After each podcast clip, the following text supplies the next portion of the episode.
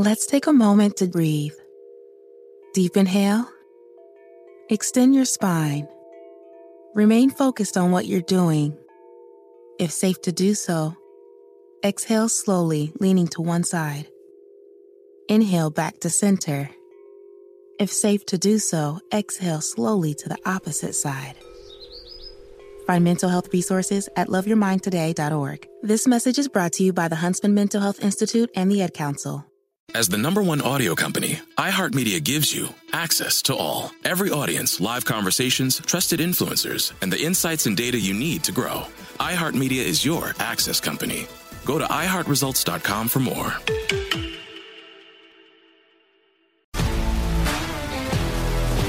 If you love sports and true crime, then there's a new podcast from executive producer Dan Patrick and hosted by me, Jay Harris, that you won't want to miss. Playing Dirty Sports Scandals. Each week, I'm squeezing the juiciest details from some of the biggest sports scandals ever. I'm talking Marcus Dixon, Olympic gymnastics, Cain Velasquez, salacious Super Bowl level scandals. Join me on the dark side of sports by listening to Playing Dirty Sports Scandals on the iHeartRadio app, Apple Podcasts, or wherever you get your podcasts. What's up, everybody? This is Stephen A. Smith, of the Stephen A. Smith Show podcast. Tune in every Monday, Wednesday, and Friday at the very least as I bring you all new episodes that feature the biggest headlines in the world of sports, pop culture, business, and I answer your phone calls and respond to your tweets. You'll hear my unfiltered opinions and straight shooter interviews with top celebrities and game changers. All that and more. So listen to the Stephen A. Smith Show podcast on the iHeartRadio app, Apple Podcast, or wherever you get your podcast. I'm Hannah Storm, and my new podcast, NBA DNA with Hannah Storm, chronicles my six decades in professional basketball. From growing up in the sport to becoming one of sports TV's first female broadcasters. Join me as I dig deep into the game's history, unearth some wild stories, and talk to my friends from the world of basketball, from Dr. J to Charles Barkley. It's been a wild ride, and now I get to take you with me.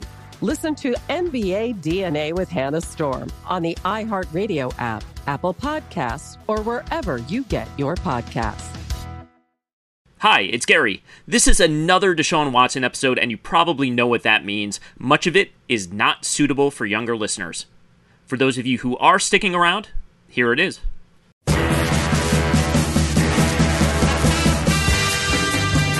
Hello and welcome to the MMQB NFL podcast. I'm Gary Gramling.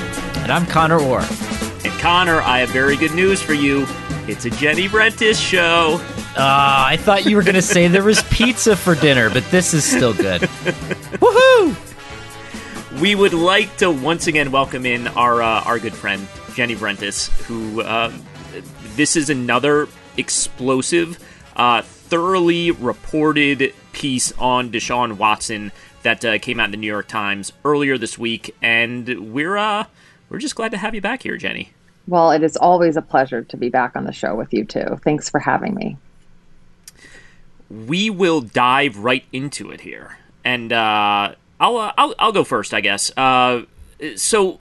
Uh, as everyone already knew, there have been two more civil complaints filed, uh, bringing that number to 24 for the time being. Uh, your piece, though, uh, involved, uh, you know, kind of like you did when you were here at Sports Illustrated. Uh, you spoke to a lot of people who are not involved in these lawsuits, uh, women who uh, had interactions with, with Watson but are not suing him. Which you know, anyone who wants to sort of wave their hands and say, you know, everyone's just chasing money. Well, they're they're they're not chasing money, is what we're looking at here. But um, you know, we have Watson's legal team who came out and said publicly that uh, three of the plaintiffs' massage appointments uh, led to sexual activity, but now we have even more women who are saying, "Well, you know, this this this happened to to me as well." Yeah. So within the couple past couple weeks, Watson's defense team has sort of put forth their most specific public defense yet. They have sort of divided the plaintiffs into two categories. The vast majority, they claim that absolutely nothing happened in the appointments. And then in three appointments, they say that sexual acts happened after the massage was concluded and at the initiation of the women. And so in reaching out to people, um, I actually started a, a reaching out to a more massage therapists before those comments were made publicly, Gary. And as you mentioned, you know, this is kind of something we began over a year ago together at Sports Illustrated, contacting massage therapists in the Houston area, in other cities. Um, it's a close knit community. There aren't that many massage therapists, you know, so just sort of trying to connect with people who may have had an appointment or may have had an experience. And so in doing that, I talked to three additional women who said that he either tried to initiate sex acts or did initiate sex acts. And their stories kind of became even more important in the light of the public explanation put forth by Watson's team because all of these women described the ways in which he was taking the appointment in a sexual direction. You know, one woman said he begged for oral sex, uh, another woman said she was only licensed to give him a back facial, um, which is something new to me, but it's basically just a facial for your skin on your back above the waist, not necessary to undress below the waist. Uh, mm-hmm. But she said he did and directed her to work on his groin area, which she declined to do. And then a third woman said in all three of their appointments, he did initiate uh, sex acts, uh, t- two cases, sexual intercourse, once he pulled down her scrubs. Um, in another instance, he kind of grabbed her wrist and placed it um, on his private areas. Uh, and she said that she just didn't know how to tell him no. So their stories, you know, these are, again, people, as you said, Gary, not suing. They haven't filed criminal complaints. Um, but they, I just said, hey, I just want to hear your interaction with, with him. And this is what they shared. And so it is additional people who fit into these pattern of women who have said that they've been in believing this was a professional massage appointment with a high profile client, and then he took the massage in a sexual direction uh, without their consent. Jenny, it seems like a lot of the, uh, you know, there's this sort of groundswell of whataboutism anytime that there's a story like this, and I, for some reason there seems to be this sort of foundation of Watson supporters who have said, well, what about this? What about that? One of the things that we've come across, and I'm sure that you've heard a great deal of now, is well, what about Rob, Robert Kraft, right? And this seems like the same thing, and uh, it, it's obviously not. Um, uh, and uh, I'm just kind of curious, you know, how do we? Because I feel like I'm not doing a good enough job at it. Like, how do we adequately draw the line here for folks to to understand that like these are two very different things that we're talking about here? Yeah, Conor, I think it's a great question. It's obviously something that has been brought up a lot. I think there is a distinction between what Kraft was alleged to have participated in and what Watson has been alleged to engage, have engaged in. With Kraft, there was two misdemeanor counts of soliciting prostitution. So the allegation was that he went to a massage parlor that offered sex acts, that he paid for those sex acts and then received them.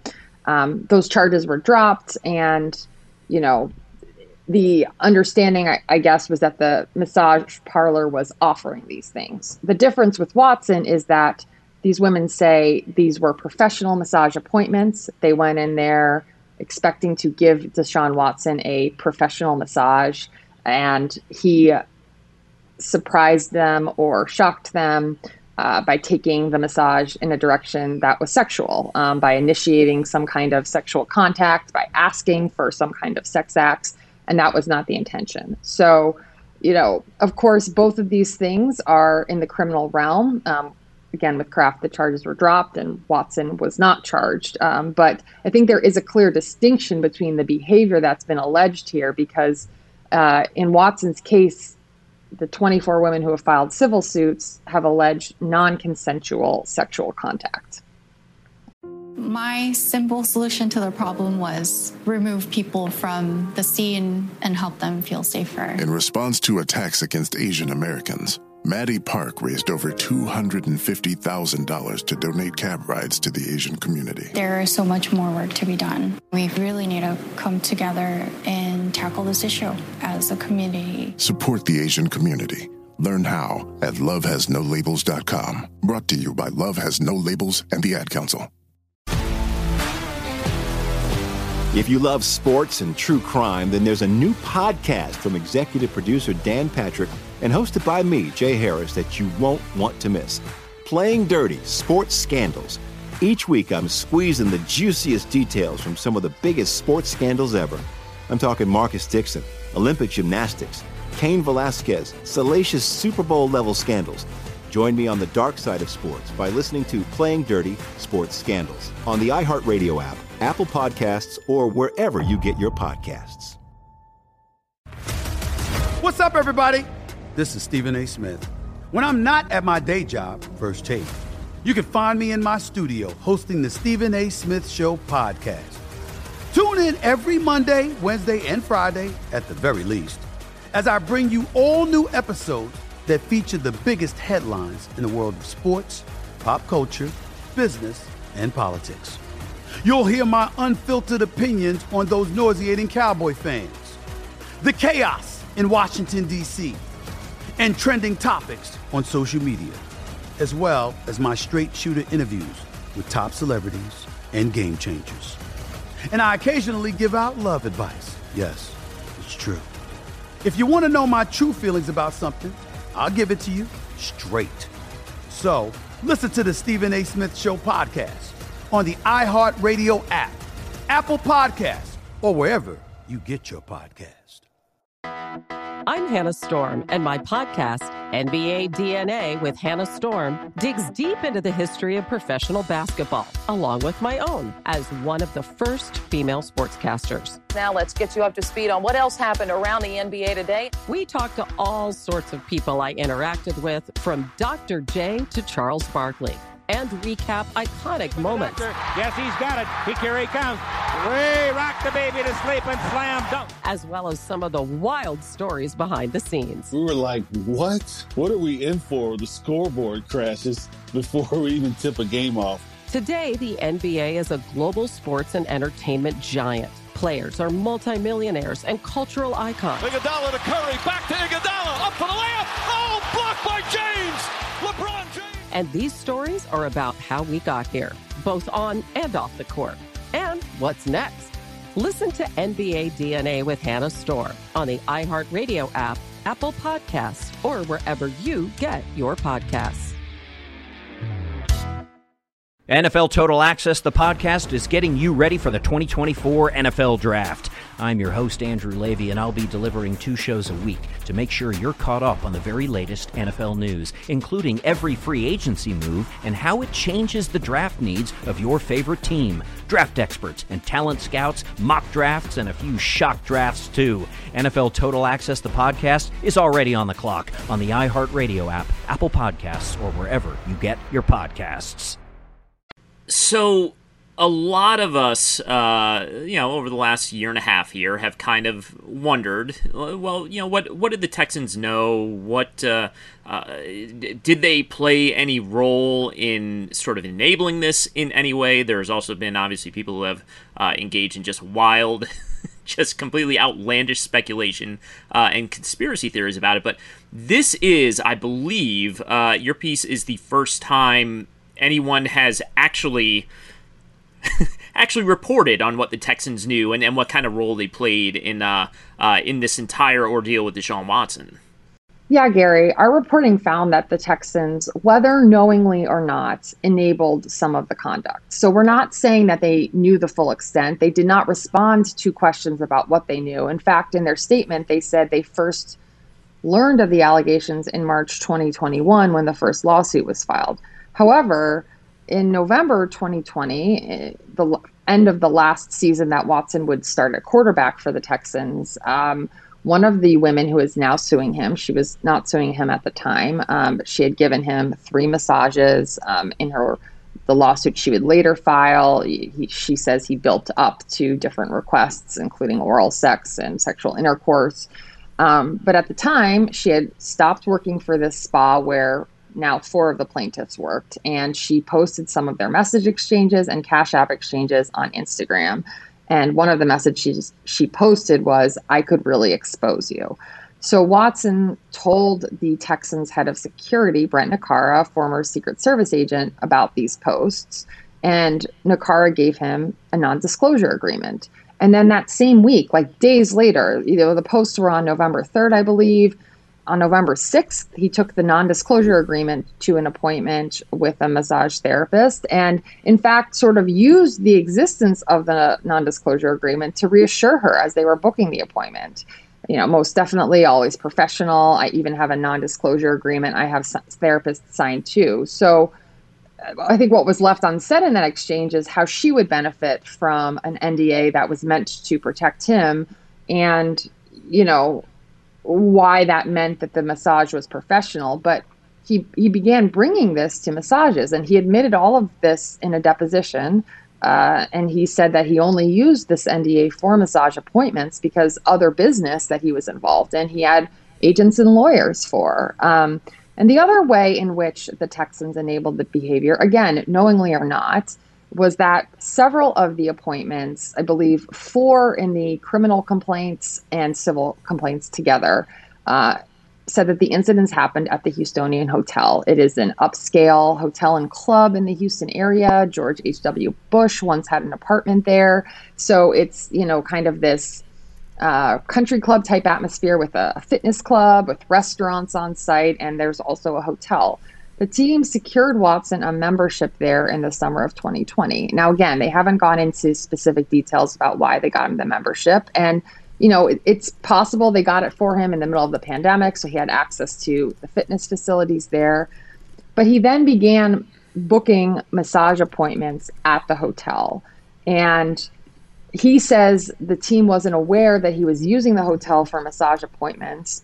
But one of the women who met him for a massage there said that the room was not under Watson's name. She was told that it was under the name of a member of the Texans training staff. So I think when we look at this story, one of the important elements is the systems and people that helped enable this behavior. And I think we often see this with high profile people, you know, uh, whether it's athletes or movie stars or whatever the case may be, that there are a lot of times people or structures in place that allow behavior to go unchecked. And, yeah. you know, I think in this case, him having access to this exclusive hotel venue, he the way he put it in a deposition was the Texans got him a place there and the membership wasn't under his name.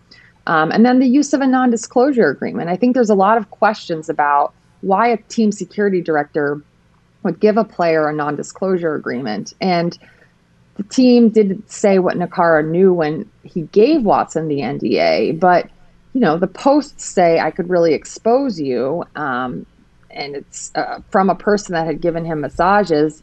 You know, do you look into that? Should you have looked into that? And I think that's where the liability issue can come up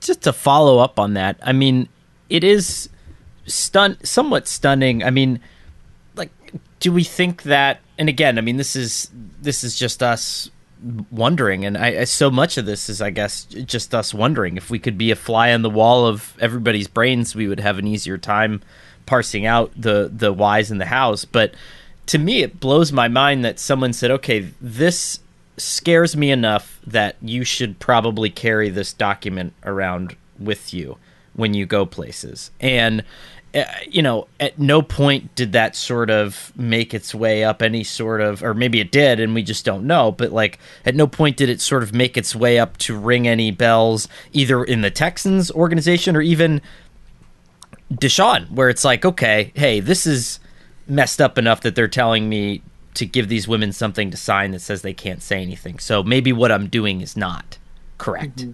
You know?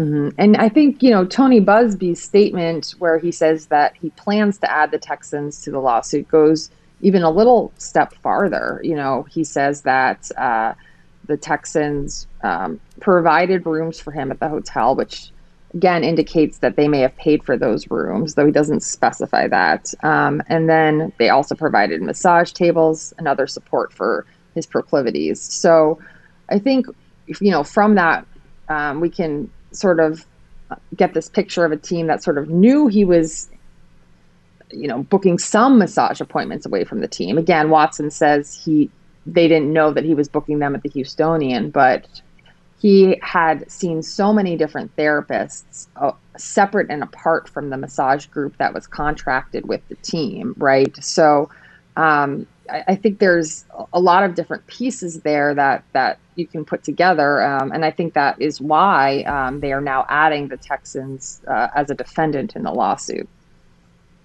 And what's the what's the number now for the total number of massage therapists he he used over this sort of year and a half period? So from fall of 2019 to spring of 2021, I was able to confirm 66. I do not think that that is the full number. Uh, for instance, uh, you know, we all hear about the 18 therapists, right, who supported him.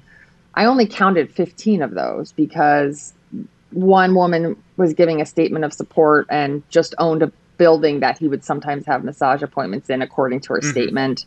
Two of those women, um, they said they met him in 2018, so I couldn't confirm that they had worked with him in that narrow time period. But so 66 is is just what I can confirm in that time period, and I, I certainly do not believe that it is exhaustive. Um, but it is certainly more than Watson has admitted. And in his opening press conference with the Browns, you know, he was asked about using 40 massage therapists. The at that time 22 plaintiffs and the 18 supporters and he said well that was over five years my entire time in houston um, and again, we're not we're not saying that all 66 have alleged misconduct. Um, not all of the 66 have detailed their experiences with him, but it's still a, a significantly higher number than we even knew that he had worked with. Uh, significantly higher than most NFL players say they work with, especially a, a prominent player, right? I mean, star athletes have the resources and access to the best in whatever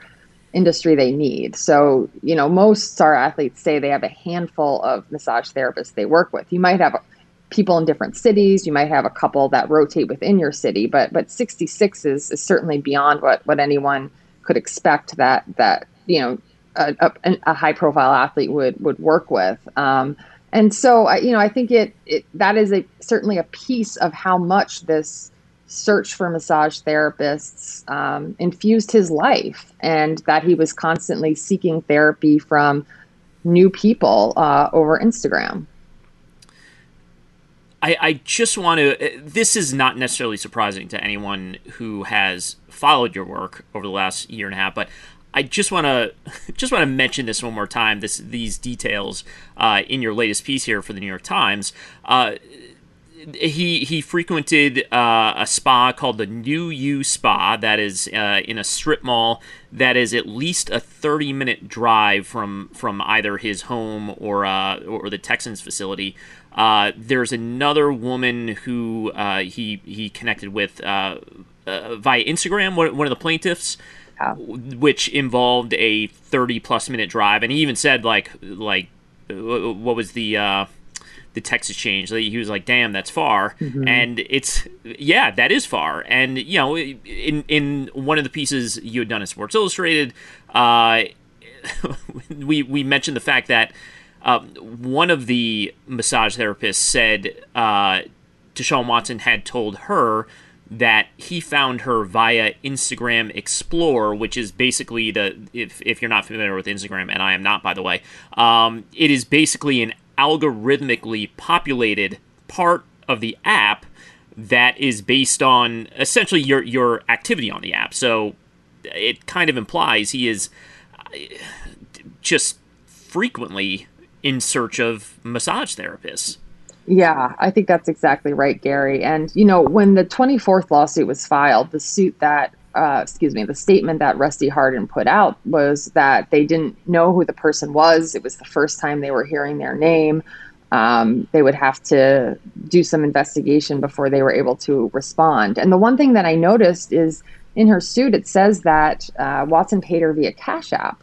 So in theory, that payment should be part of his records, right? Um, so I think you ask them the question what kind of investigation did his attorneys do into all of his massage activities? Did they look at his Cash App transactions and did they see how many of those were for massage or an amount that you might pay for massage or a, a Cash App handle that indicated the person provided massage? And did they ask them about all of those people? I mean, I, I, I found it somewhat stunning that they they would openly say this was a person they would never had never heard of and perhaps they did so. I mean, I don't know. Um, this was just speculation. Perhaps they did so to sort of cast uh, doubt on the person's account. Um, but if she's saying she paid with Cash App and she's filing a lawsuit, you could certainly imagine that um, her lawyers reviewed the Cash App transaction and that there is mm-hmm. some record of that. So, um, so that was really surprising to me. And I think you, Gary, you also mentioned, you know,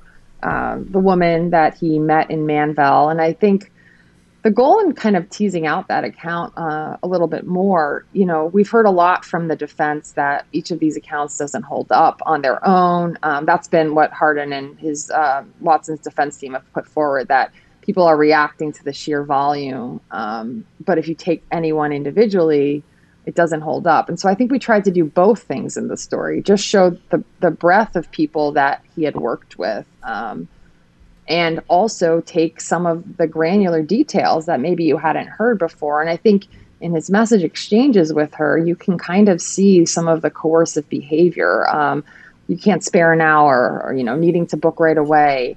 Um, when she doesn't reply right away, saying "I'm just trying to support Black businesses," which um, you know I, I think did seem to resonate with with a lot of people, and that a lot of these plaintiffs were women of color, and they were had a massage therapy practice that was, you know, in this case, this woman was a flight attendant who began taking massage therapy classes in the pandemic. But for a lot of women, it was their primary source of income. It's something that's very important to them. Um, and I think by saying you're trying to support their business, I think you see sort of coercion enter the picture there because he's essentially reminding them that he's important. Uh, he's an important client who could really benefit your business. Um, and I think that's an important part of the dynamics at play.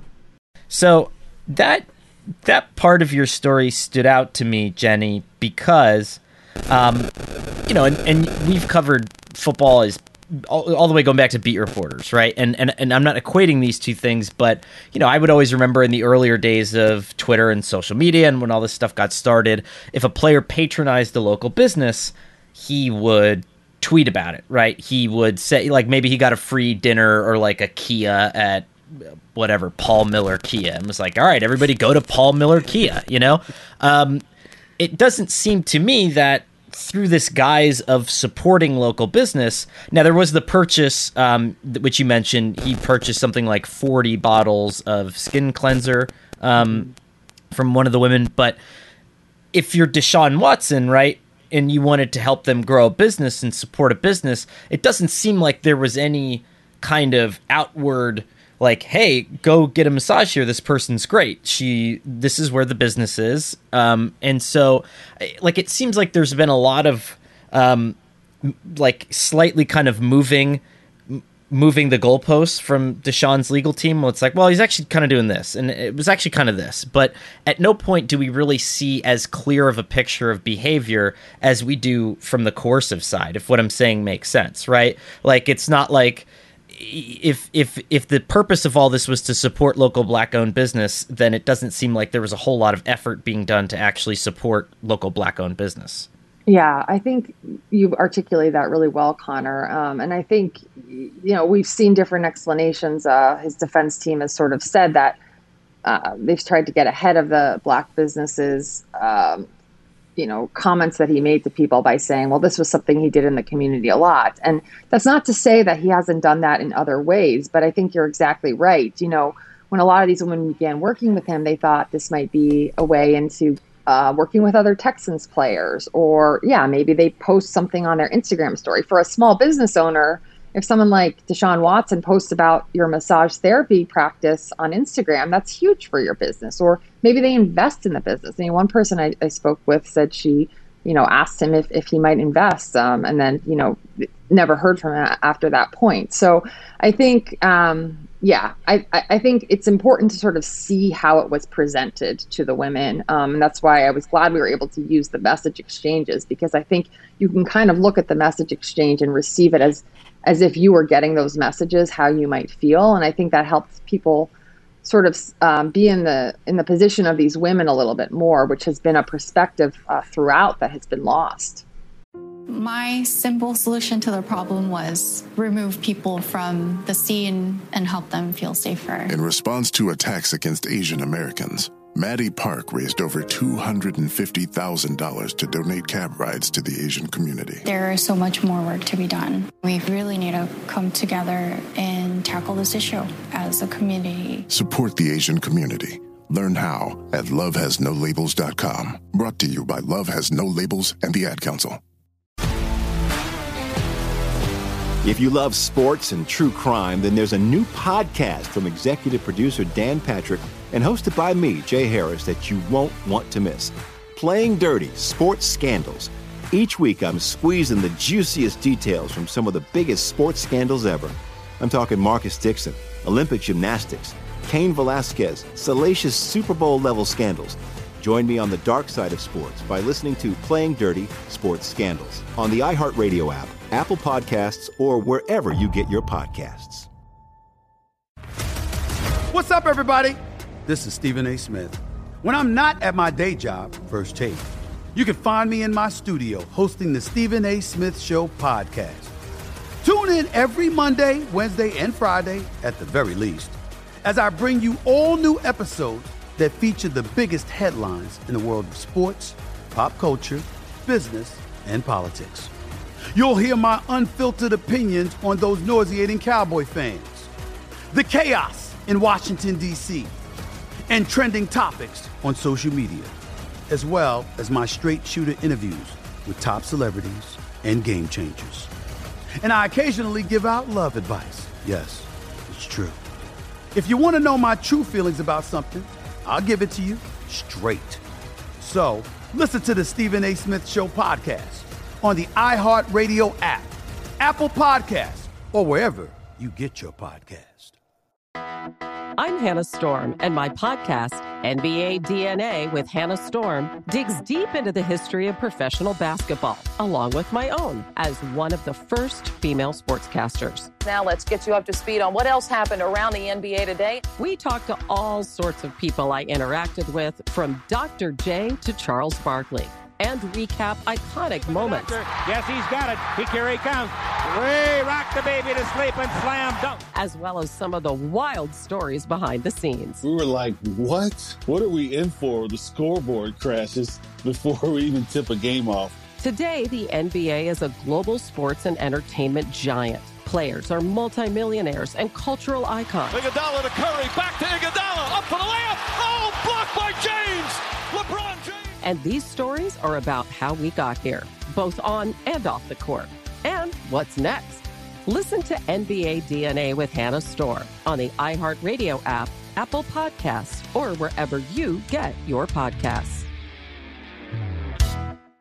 NFL Total Access, the podcast, is getting you ready for the 2024 NFL Draft. I'm your host, Andrew Levy, and I'll be delivering two shows a week to make sure you're caught up on the very latest NFL news, including every free agency move and how it changes the draft needs of your favorite team. Draft experts and talent scouts, mock drafts, and a few shock drafts, too. NFL Total Access, the podcast, is already on the clock on the iHeartRadio app, Apple Podcasts, or wherever you get your podcasts. I want to get to one more thing, Jenny, I, I, and I want to kind of split it into uh, two categories here. Uh, the first part, it was not in your story, but I know it's something you have reported on uh, in the past for, for the New York Times here. Uh, a lot of people who are supporting Deshaun Watson and, and are sort of vocally, uh, you know, trying to uh, get people to to move on from these cases, uh, they always point to the the no bills from two grand juries. And one thing I have noticed over the past couple of weeks, let's say, uh, that is turning into a lot of well, you know, a law enforcement agency uh, investigated him and, and said there was no wrongdoing, which obviously is factually incorrect on a number of uh, uh, of different levels. But I just want to back up. Houston police obviously did investigate the uh, 11 criminal complaints. Uh, you know, they are not, they, they do not summon the grand jury. They do not, uh, you know, Houston PD does not basically run the grand jury process here. Uh, what do we know uh, about Houston PD and, and any of their conclusions about these these uh, uh, again specifically the the eleven criminal complaints against Watson? Right. So te- 10 criminal complaints, nine in Harris County, one in Brazoria County. And actually, I should add that the, the woman whose message exchanges we published um, with the trying to support black owned businesses was the Brazoria complainant. Um, and so I, I uh, you know, it took place in Manvel, so that's slightly outside Harris County. Um, and so I think that provides insight into kind of what um, what there was involved around her case that the grand jury could have reviewed. So we know that the Houston police um, detectives, um, there was a search warrant they filed for Cash App records and Instagram records um, last fall. And in that, they referred to the criminal complainants as credible and reliable. So I think the credible and reliable assessment from the detectives who worked the case is, is an important one here because, I, you know, we've heard a lot about um, people are saying because of the grand jury decision that there must have been credibility issues. Um, so I do think it's important to note that the investigators who worked the case put in a sworn document that these women were credible and reliable. Um, and you have to do that in order to ask for the information that you're trying to get from the search warrants. Um, Tony Buzbee posted the other day that he had deposed one of the lead investigators in the case um, and he mentioned a few things, um, apparently, that the lead investigator said about, um, you know, the process. According to Buzbee, um, this investigator said that they were convinced that Watson had committed more than 10 sexual crimes. Um, and that the ADA had prevented the investigating officers from talking to the women who had filed lawsuits but had not filed criminal complaints. Um, so that's his representation of it. You know, the deposition has not been made public. You know, I want to be clear that that is a one-sided interpretation of what this person said in their deposition. Um, but you know, I, I do think this it, that is an interesting part that he raises. That um, you know, we, we, reported a little bit on the contact between the defense and the district attorney. Um, there was a, a, frequent, regular dialogue between the sex crimes prosecutor in Harris County, who would present to the grand jury and with Rusty Hardin. And that is, you know, I think it shows the benefit of a well connected and powerful attorney like Rusty Hardin. Um, he also provided Stallings a presentation to give to the grand jury on behalf of his client. Again, that's not something that happens with an average person. Um, it, you know, it's not that grand jury packets, as they're called, never happen, but certainly not for the average person facing charges. Um, but I, I, do think it's interesting the one part of Buzbee's post um, that, you know, the ADA prevented the investigating officers from talking to the women who had filed lawsuits but had not filed criminal complaints. Again, per Buzbee, um, because we didn't see really any contact. You know, the only contact that came back from my records request between Buzbee and the ADA was one email in March when the suits were originally filed, and the the district attorney asked if the women had gone to police, which they subsequently did. But yes, civil cases are treated different from criminal, but you know, Buzbee and his firm were representing these women in these allegations that they were making both criminally and civilly. And in addition to the women who filed police reports, there were these other plaintiffs, right? So eight eight of his plaintiffs filed police reports. So there were at the time 14 others. Um, and usually, when you have an investigation like this, the totality of people making allegations is important um, because those additional people, even if they are not filing reports or, you know, haven't gone that route, they can be potential witnesses for your investigation.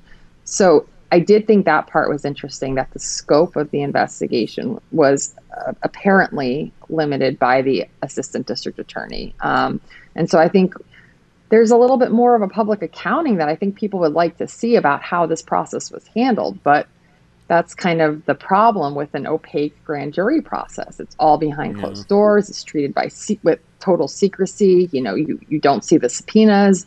You don't even know who appears. You don't know what's said behind closed doors. Um, but I do think this additional context that we're continuing to see, you know, whether it's the communication between the defense uh, and the prosecutor, you know, including like a presentation at Rusty Hardin's office. So the prosecutor went to Rusty Hardin's office for a presentation. Um, but we haven't really seen kind of any evidence that they've put forth that you know these crimes didn't exist. You know, they they've really focused on what happened after the fact. Uh, women were still in touch with him or had multiple appointments. Uh, they haven't, at, at least publicly, have not said this is exculpatory evidence that we presented. Um, but I think all of those things are important to add context to the grand jury decision, especially because that's what the NFL acted on once there were no charges. All these teams lined up for Watson. That's what Hardin keeps saying publicly, right? No charges for Watson. Thus, we should all move on.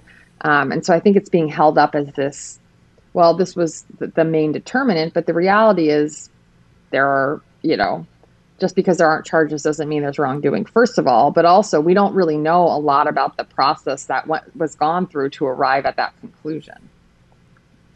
And uh, this has been my uh, understanding of it, and, and if I'm wrong, let me know. But uh, so the DA convened, uh, two DAs, two different counties convened grand juries uh, for misdemeanor charges, and I know uh, indecent assault was, which is a misdemeanor in Texas, uh, was considered. Uh, you do not have to convene a grand jury for that, only for felony charges. So I don't again, we don't know about the DA's decision. We don't know that much about it. We we literally cannot know about what went on inside the grand jury hearing themselves. But uh, they didn't necessarily have to happen, is my understanding.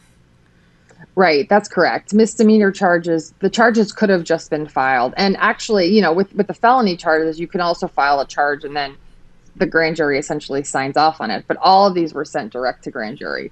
Now, one former prosecutor in Harris County I spoke to said that it wouldn't be inappropriate because these were all sort of related to the same set of allegations or the same person. They were all kind of this this this group that it, it, it would potentially make sense for all of them to be considered together, mm-hmm. um, since there was a mix of felony and misdemeanors. Um, but I think you know what when you ask questions about the process, you know, the response from the ADA's office or response from the DA's office, excuse me, was basically like, we respect the grand jury's decision and, you know, we, we went through the process and the process was normal. You know, Rusty Hardin's response was contact is between the defense and the prosecutor is normal. And I think, you know, it sort of shows some of the transparency issues that that can happen. Um, and I think you know again, it shows that if you can hire a uh, a well-connected, powerful defense attorney, that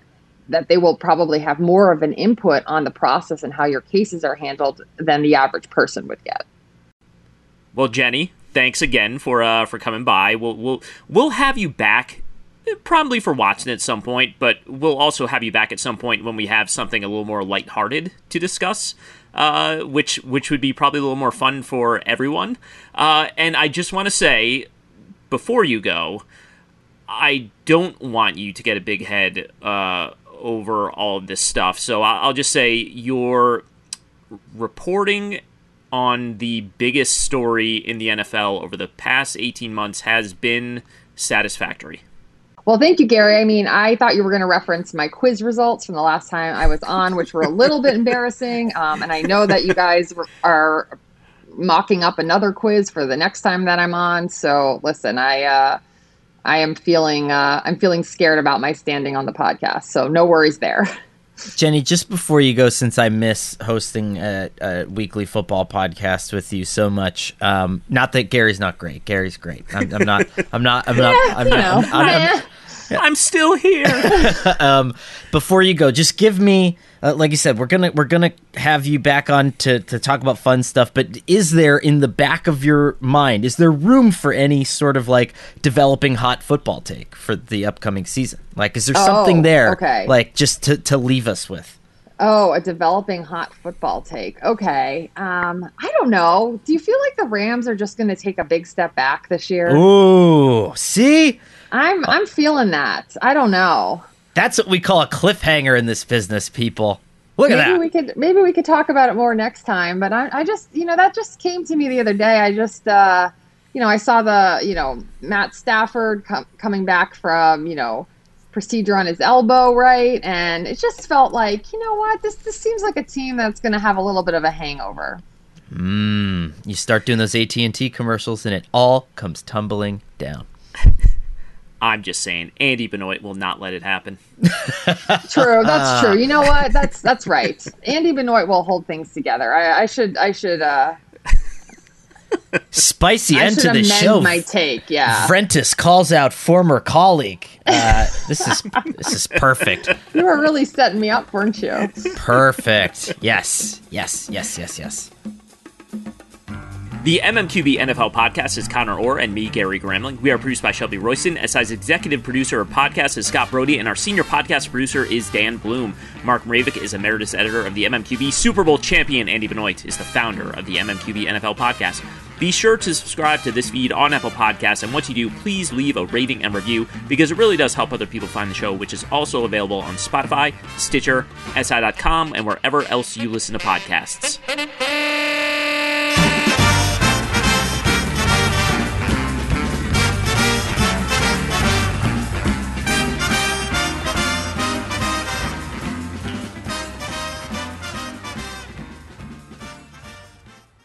My name is Ariel. I moved to the US at 19. I spoke no English and I struggled finding job opportunities. Everything I have, I owe to the Adult Literacy Center and getting my high school diploma at age 22. It was an honor helping you achieve your greatness. Now you're helping others achieve theirs. It inspires me. When you graduate, they graduate. Find free and supportive adult education centers near you at finishyourdiploma.org. Brought to you by Dollar General Literacy Foundation and the Ad Council. If you love sports and true crime, then there's a new podcast from executive producer Dan Patrick and hosted by me, Jay Harris, that you won't want to miss. Playing Dirty Sports Scandals. Each week, I'm squeezing the juiciest details from some of the biggest sports scandals ever. I'm talking Marcus Dixon, Olympic gymnastics, Cain Velasquez, salacious Super Bowl level scandals. Join me on the dark side of sports by listening to Playing Dirty Sports Scandals on the iHeartRadio app, Apple Podcasts, or wherever you get your podcasts. What's up, everybody? This is Stephen A. Smith, host of the Stephen A. Smith Show podcast. Tune in every Monday, Wednesday, and Friday at the very least as I bring you all new episodes that feature the biggest headlines in the world of sports, pop culture, business, and I answer your phone calls and respond to your tweets. You'll hear my unfiltered opinions and straight shooter interviews with top celebrities and game changers. All that and more. So listen to the Stephen A. Smith Show podcast on the iHeartRadio app, Apple Podcasts, or wherever you get your podcast. I'm Hannah Storm, and my new podcast, NBA DNA with Hannah Storm, chronicles my six decades in professional basketball. From growing up in the sport to becoming one of sports TV's first female broadcasters. Join me as I dig deep into the game's history, unearth some wild stories, and talk to my friends from the world of basketball, from Dr. J to Charles Barkley. It's been a wild ride, and now I get to take you with me.